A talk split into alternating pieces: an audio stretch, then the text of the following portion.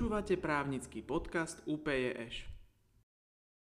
V doterajšom štúdiu ste sa už stihli oboznámiť s nemalým počtom rôznych právnych odvetví, či už zo súdka verejného práva alebo súkromného práva. Občianské právo, obchodné právo, správne právo, trestné právo, medzinárodné právo, európske právo. S istou mierou zjednodušenia môžeme povedať, že pri týchto predmetoch ste mali vopred približnú predstavu a očakávania o tom, čo bude ich obsahovou náplňou. Inými slovami, názov predmetu vo vás evokoval niečo viac či menej konkrétne.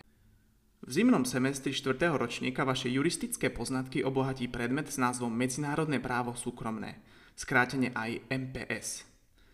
Na rozdiel od ostatných predmetov, o ktorých som sa pred chvíľou zmienil, nie je a priori celkom zrejmé, na aké spoločenské javy MPS reaguje. Teda, čím sa MPS vlastne zaoberá. Tento fakt je možno istým zadosť učinením medzinárodnému právu súkromnému. Myšlienkové pochody sprevádzajúce toto odvetvie totiž prebiehajú v úplne iných, niekedy až tajúplných dimenziách, v ktorých sa študent musí chvíľu aklimatizovať. Tento hádam nelichotivý prolog k MPS v niektorých študentoch možno vzbudzuje obavy, v iných za zvedavosť či iné podobné pocity. Všetky kategórie študentov by však mala uspokojiť prvá časť podcastu venovaná úvodu do medzinárodného práva súkromného. Spoločne sa oboznámime s tým, ako správne nastúpiť na palubu lode zvanej MPS a ako sa na ne plaviť bez toho, aby ste sa potopili. V tejto epizóde podcastu sa o medzinárodnom práve súkromnom dozviete. Čo je jeho predmetom? Čo je jeho účelom a ako sa člení? Čo znamená, ak sa právne vzťahy s cudzím prvkom riešia tzv. priamou metódou alebo kolíznou metódou, ktoré sú jeho základné pojmové znaky a napokon, aký je jeho vzťah k iným právnym odvetviam. Volám sa Ľuboslav Sisák, som interným doktorandom na Ústave medzinárodného práva a európskeho práva právnickej fakulty UPJŠ a vítam vás pri prvej epizóde právnického podcastu venovanej medzinárodnému právu súkromnému. Čo je predmetom MPS? Prakticky celá matéria MPS sa zameriava na súkromnoprávne vzťahy, ktoré sú obohatené tzv. cudzím prvkom. Okrem pomenovania cudzí prvok sa v právnych textoch stretnete aj s označením medzinárodný alebo cezhraničný prvok. Vzťahy poznačené týmto prvkom voláme i cezhraničné právne vzťahy, vždy však samozrejme v rovine súkromnoprávnej. Zrejme si ale kladiete otázku, v čom tento cudzí prvok spočíva? Odpoveď sa pokúsime nájsť prostredníctvom zopár jednoduchých príkladov. Prvý príklad. Slovák Peter uzavrie zmluvu s Čechom Jiřím. Jiří má dodať orientálne čaje zo svojho skladu v Česku do Petrovho obchodu s bylinkami na Slovensku. Cudzí prvok v tomto skutkovom stave spočíva v subjektoch zmluvného vzťahu. Peter je Slovák, Jiří je Čech. Druhý príklad. Slováci Viktor a Juraj uzavrú zmluvu o tom, že Juraj so svojou hudobnou kapelou má prísť zahrať a zaspievať na Viktorovú svadbu, ktorá sa uskutoční v Poľsku. V tomto prípade sú zmluvné strany Slováci a cudzí prvok teda spočíva iba v mieste plnenia zmluvy. Umelecký výkon sa má podať v Poľsku. Tretí príklad. Slováci Ján a Tomáš uzavrú zmluvu o nájme, podľa ktorej Ján prenecháva Tomášovi svoju dovolenkovú rezidenciu na talianskej Sardínii na dva týždne. V tomto prípade je cudzí prvok stelesnený výlučne v objekte právneho vzťahu, v nehnuteľnosti nachádzajúcej sa v Taliansku. Štvrtý príklad. Tomáš sa rozhodol, že na dovolenku na Sardíniu pocestuje autom. Na talianských diálniciach však z nepozornosti narazil do auta vychádzajúceho z benzínovej pumpy, ktoré bolo z hodu okolností tiež slovenské a šoferoval ho Slovák. Haváriou vznikol medzi oboma šoférmi mimozmluvný záväzkový vzťah. Aj keď boli obaja Slováci, cudzím prvkom bolo miesto protiprávneho konania, ktoré sa nachádzalo v Taliansku. Uvedené príklady demonstrujú, ako sa cudzí prvok dostáva do niektorých súkromnoprávnych vzťahov. Kvôli lepšej zrozumiteľnosti sme sa obmedzili len na záväzkové vzťahy. Treba však pamätať na to, že cudzí prvok sa môže vyskytnúť v akomkoľvek súkromnoprávnom vzťahu. Môže napríklad ísť o vecné práva, dedické či rodinné veci. Spomenuté príklady teda vnímajte výlučne ako jednoduchú ilustráciu. Existuje totiž nespočetné množstvo cestičiek, ktorými sa cudzí prvok infiltruje do právne relevantných situácií súkromnoprávneho života. Tým sa samozrejme nesnažím naznačiť, že úplne akýkoľvek cudzí prvok je pre MPS podstatný. Ak si napríklad Jiří včera dochutil večeru soľou dovezenou z tibetských Himalají, nemá to z pohľadu existencie cudzieho prvku žiaden význam. Otázka, či je cudzí prvok v tom ktorom právnom vzťahu dostatočne relevantný na to, aby zaujímal medzinárodné právo súkromné, sa skúma v každom prípade zvlášť. Dôležitým poznatkom ale na teraz je, že medzinárodné právo súkromné sa sústredí na právne vzťahy podobné tým, ktoré sme si pred chvíľou uviedli. Takéto typy vzťahov sú teda predmetom MPS.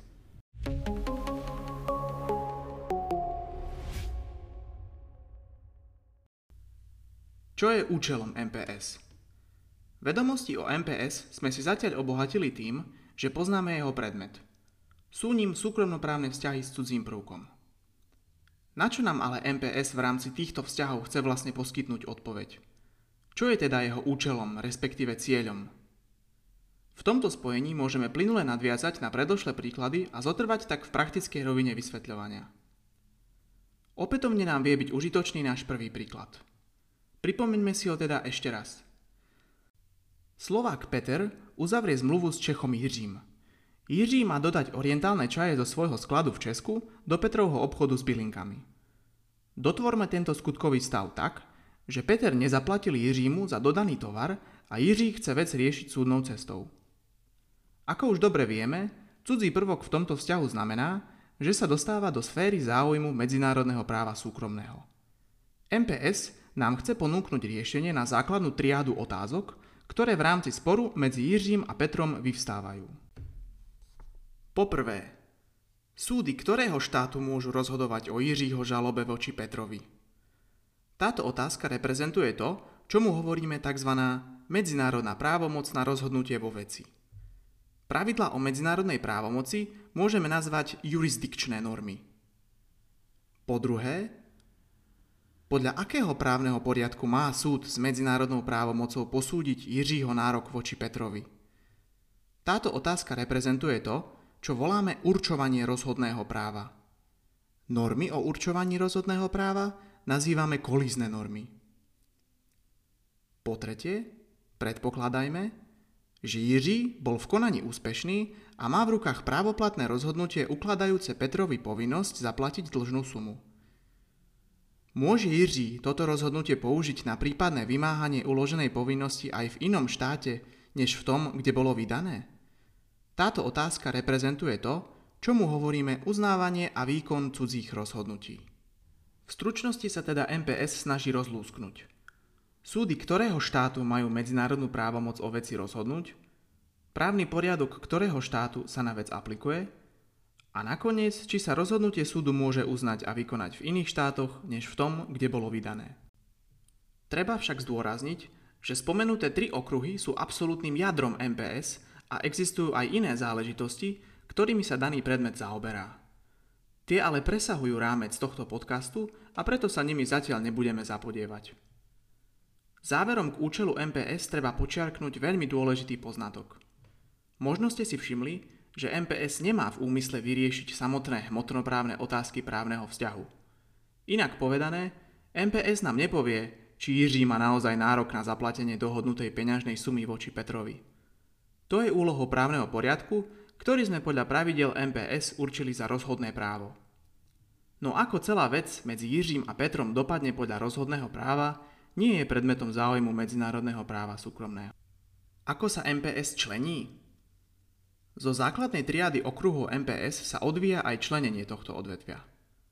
Prvá vetva MPS, ktorej podstatnú časť tvorí problematika medzinárodnej právomoci a uznávania a výkonu cudzích rozhodnutí, sa zvykne označovať medzinárodné civilné právo procesné.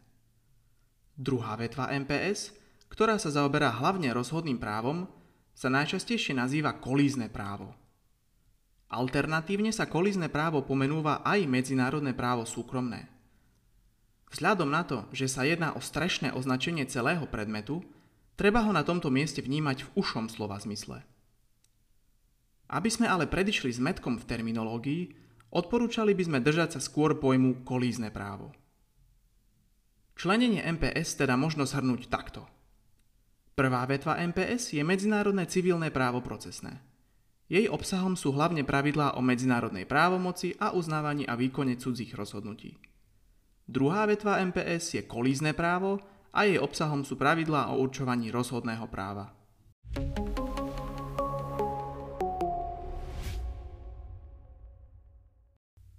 Čo znamená, ak sa právne vzťahy s cudzím prvkom riešia tzv. priamou metódou alebo kolíznou metódou. Zatiaľ vieme, čo je predmetom MPS, čo je jeho účel a ako sa člení. Opierajúc sa o tieto vedomosti sa žiada osobitne pristaviť pri otázke, ktorá sa u študentov nezvykne vždy stretnúť s úplným porozumením. Jedná sa o metódy, respektíve prístupy k riešeniu súkromnoprávnych vzťahov s cudzím prvkom. Patria medzi nich priama metóda, a kolízna metóda. Verím, že príčinou nejasnosti nie je náročnosť danej problematiky. Ťažkosti skôr spôsobuje i relatívne skorý výskyt vo výklade matérie MPS, ktorému sa zo systematického hľadiska zrejme nedá vyhnúť. K tomu sa pridáva pomerne úzky súvis veci s právom medzinárodného obchodu, s ktorým študenti v doterajšej výučbe ešte neprišli do kontaktu. Mojou snahou teda je, tak povedia polopatisticky vysvetliť podstatu metód riešenia súkromnoprávnych vzťahov s cudzím prvkom. Toto vysvetlenie by malo poslúžiť najmä ako barlička, o ktorú sa študent môže oprieť pri podrobnejšom štúdiu danej problematiky. Najskôr je vhodné zdôrazniť, že v štádiu, keď sa zaoberáme metódami riešenia vzťahov s cudzím prvkom, máme už vyriešenú otázku medzinárodnej právomoci. Konajúci súd sa teda už vysporiadal s tým, či smie o danej veci rozhodnúť. V ďalšom kroku si kladie otázku, na ktorú vlastne reagujú metódy riešenia vzťahov s cudzím prvkom. Ako sa dopracujem k pravidlám, podľa ktorých mám posúdiť práva a povinnosti účastníkov právneho vzťahu? Priama metóda na túto otázku odpovedá tak, že nám bezprostredne poskytuje hmotné právo špeciálne určené na to, aby bolo aplikované na právne vzťahy s cudzím prvkom. Toto hmotné právo je väčšinou obsiahnuté v medzinárodných zmluvách a zvykne sa tiež nazývať priame normy. Najznámejším príkladom je dohovor OSN o zmluvách o medzinárodnej kúpe tovaru, skrátene aj CISG. Samotný výsledok priamej metódy, teda priame normy, nie sú predmetom medzinárodného práva súkromného, ale už spomenutého práva medzinárodného obchodu, keďže priame normy boli vypracované najmä pre obchodnoprávne vzťahy. Pre účely MPS nám preto stačí, ak vieme podstatu tejto metódy a jej vzťah ku kolíznej metóde, o ktorej sa o chvíľu zmienime. Kolízna metóda na druhej strane neponúka osobitné hmotné právo na riešenie právnych vzťahov s cudzím prvkom. Poskytuje nám normy, podľa ktorých sa máme dopracovať k hmotnému právu nejakého štátu. Jedná sa o tzv. kolízne normy. Obe metódy si názorne ukážeme na dobre známom prípade Jiřího a Petra. Predstavme si, že máme súd s medzinárodnou právomocou na rozhodnutie o danom spore. Tento súd chce nájsť hmotné právo, ktorý má spor posúdiť. Najskôr skúma, či môže uplatniť priame normy, teda hľadá, či existuje prámeň práva, ktorý je výsledkom priamej metódy. Vo veci Jiřího a Petra prichádza do úvahy CISG. Sudca v ňom nájde priame normy, Tie aplikuje na spor Jiřího a Petra a dospeje ku verdiktu. Môže sa však stať, že nie je možné použiť priame normy, napríklad vtedy, ak štát, ktorého súd o danej veci rozhoduje, nie je viazaný dohovorom CISG. Ak nemôže použiť priame normy, musí hľadať rozhodné právo podľa kolizných noriem. Sudca sa v príslušnom pramení dopátra po relevantnej koliznej norme, ktorá mu napríklad povie – Zmluva o predaji tovaru sa spravuje právnym poriadkom krajiny obvyklého pobytu predajcu. Predajca bol v našom prípade Jiří s obvyklým pobytom v Česku. Výsledkom kolíznej metódy pre sudcu teda je, že nárok Jiřího voči Petrovi má posúdiť podľa českého práva. To, ako tento spor dopadne podľa českého práva, už medzinárodné právo súkromné nerieši, pretože sa vec presunula do sféry vnútroštátneho civilného práva. Zostáva ešte objasniť, ktorá metóda má prednosť pred tou druhou. Na túto otázku nie sú úplne jednotné pohľady. Najrozšírenejším názorom je, že priama metóda má automaticky prednosť pred kolíznou metódou.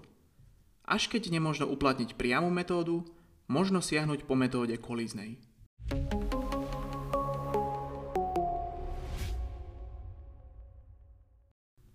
Ktoré sú základné pojmové znaky MPS? Keď sme už vybudovali istú základňu vedomostí o medzinárodnom práve súkromnom, môžeme sa zmieniť o najhlavnejších črtách, ktorými sa vyznačuje. A zda ani nemožno začať inou vlastnosťou medzinárodného práva súkromného ako tou, že je pôvodne vnútroštátnym právom. Netreba teda naletieť trochu zavádzajúcemu označeniu danej oblasti, ktorá často vzbudzuje dojem, že MPS je len ďalšou vetvou medzinárodného práva verejného. Aj keď nesporne existujú isté prieniky medzi oboma odvetviami, MPS je súčasťou národného práva každého štátu tak, ako povedzme občianské právo, obchodné právo, rodinné právo, pracovné právo a tak ďalej. Nehovoríme teda o akomsi globálnom medzinárodnom práve súkromnom, ale o MPS slovenskom, českom, poľskom, čínskom, egyptskom, argentínskom a podobne. Ďalším typickým znakom MPS je ozaj enormná roztrieštenosť jeho prameňov a neraz komplikované vzájomné vzťahy medzi nimi. Nie je totiž ničím zvláštnym, že otázka výberu správneho prameňa býva zložitejšia než aplikácia pravidel v ňom obsiahnutých. Vo vzťahu k prameňom MPS treba zvýrazniť najmä dva aspekty. Prvým problematickým aspektom prameňov MPS je rozmanitosť ich povahy. Ak sa na pramene MPS dívame z perspektívy členského štátu Európskej únie, relevantná právna úprava sa nachádza vo všetkých troch samostatných právnych dimenziách. Vnútroštátnom práve, medzinárodnom práve a v práve Európskej únie. Druhým problematickým aspektom prameňov MPS, ktorý zároveň úzko súvisí s prvým, je roztrieštenosť úpravy jednotlivých parciálnych oblastí MPS naprieč vnútroštátnym, unijným a medzinárodným právom.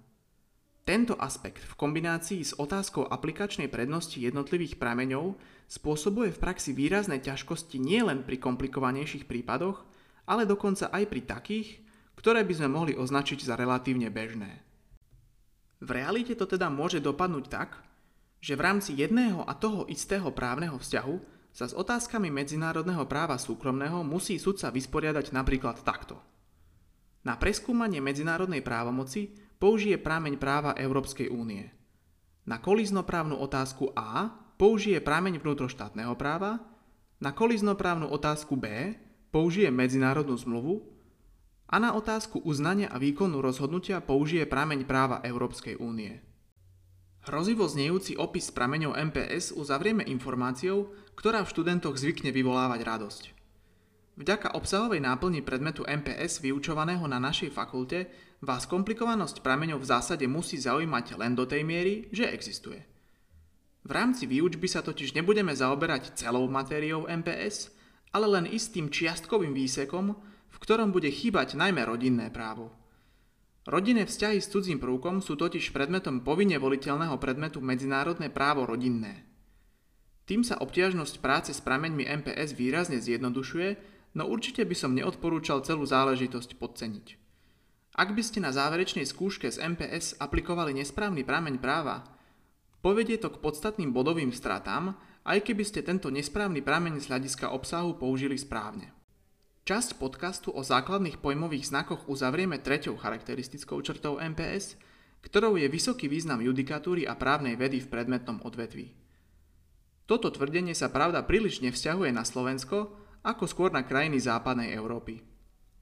Normatívna úprava MPS totiž na mnohé situácie neponúka odpoveď a riešenie je nutné hľadať v rozhodovacej činnosti súdov a právnej spisbe. Aj keď sa tieto druhy prameňov poznania na starom kontinente nepovažujú za záväzné, v medzinárodnom práve súkromnom sú obzvlášť cenou pomôckou pri zodpovedaní otázok, pre ktoré právna úprava neprináša riešenie. Aký je vzťah MPS k iným právnym odvetviam? Už zo samotného názvu Medzinárodné právo súkromné je zrejme, že je úzko previazané najmä s odvetviami súkromného práva. Bolo by zbytočné osobitne hovoriť o vzťahu MPS ku všetkým súkromnoprávnym odvetviam, pretože namiesto toho vieme sformulovať akési všeobecné tvrdenia platné voči každému z nich. Ak však máme príkladmo uviesť viac menej vyčerpávajúci výpočet oblasti súkromného práva, pre ktoré je MPS podstatné, budú to tieto. Všeobecná časť občianského práva, zmluvné a mimozmluvné záväzkové právo z občianského a obchodného práva, vecné právo, právo obchodných spoločností, rodinné právo, pracovné právo, dedičské právo a insolvenčné právo. Pre každú uvedenú oblasť súkromného práva a to hmotného ako aj procesného, sa medzinárodné právo súkromné stáva relevantným až keď sa v právnom vzťahu objaví cudzí prvok. Tento cudzí prvok, ktorému sme sa v našej prvej podcastovej epizóde už extenzívne venovali, teda prakticky spúšťa vzájomnú interakciu medzi MPS a potenciálne všetkými súkromnoprávnymi oblastiami. Osobitným prejavom vzájomného pôsobenia MPS a oblasti súkromného práva je terminologická previazanosť. Celý pojmový aparát medzinárodného práva súkromného je vybudovaný na pojmoch zaužívaných v ostatnom súkromnom práve. To platí predovšetkým pre pramene MPS vnútroštátneho pôvodu, pri ktorých je absolútne prirodzené, že národný zákonodárca využije osvedčenú súkromnoprávnu terminológiu pri príjmaní pravidel MPS. Keďže sa súkromné právo od štátu k štátu líši, rozdielna je aj terminológia použitá v jednotlivých vnútroštátnych prameňoch medzinárodného práva súkromného. Terminologická jednota však v zásade panuje hlavne v záväzkovom práve štátov kontinentálnej Európy, pretože až dodnes je pre nich v tejto oblasti vzorom rímske právo. Kvôli tomu nie je príliš vhodné hľadať príklady na odlišnosti v súkromnoprávnom pojmosloví v záväzkovom práve. Veľká rozmanitosť ale vládne v rodinnom práve a preto dobre poslúži aj na demonstráciu toho, ako sa rôznymi označeniami opisujú podobné inštitúty. Tak napríklad – to, čo my na Slovensku voláme určenie rodičovstva, sa povedzme v nemeckom MPS doslovným prekladom označuje ako pôvod dieťaťa. Ďalej to, čo my poznáme pod osvojením, poručníctvom či opatrovníctvom, nemusíme nájsť v cudzích právnych poriadkoch a tým ani v cudzom MPS. Odlišná je situácia v kontexte nadnárodných prameňov MPS. Rozmanitosť národných súkromnoprávnych poriadkov a ich terminológie sa odzrkadľuje v pojmoslovi únijných a medzinárodných prameňov MPS. Pri príjmaní týchto prameňov musia štáty dospieť ku kompromisom nielen čo do samotného obsahu, ale aj čo do terminológie. Nadnárodné pramene MPS totiž platia vo väčšom počte štátov a nemôžu teda vychádzať z pojmov, ktoré sú zaužívané len v jednom štáte. Ak si preto otvoríme nadnárodný prameň MPS, ktorý je záväzný pre Slovensko, často nás zaskočí nám nie príliš povedomý pojmový aparát. Pokiaľ ide o vzťah MPS s odvetviami verejného práva, ich vzájomná interakcia je skôr marginálna.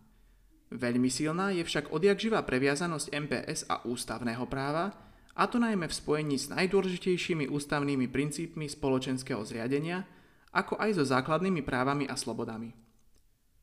MPS sa môže dostať do interakcie s ústavným právom vtedy, ak konajúci súd má podľa kolíznych noriem použiť cudzie právo.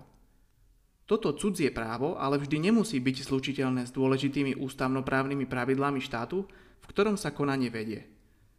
Zatiaľ čo štát cez medzinárodné právo súkromné pripúšťa aplikáciu cudzieho práva na svojom území, nerobí tak bezvýnimočne. Ak sú účinky tohto cudzieho práva v rozpore s najdôležitejšími ústavnoprávnymi princípmi a zásadami štátu, kde sa konanie vedie, súd smie rozporné cudzie právo odmietnúť, a to s použitím tzv. ochranných mechanizmov MPS.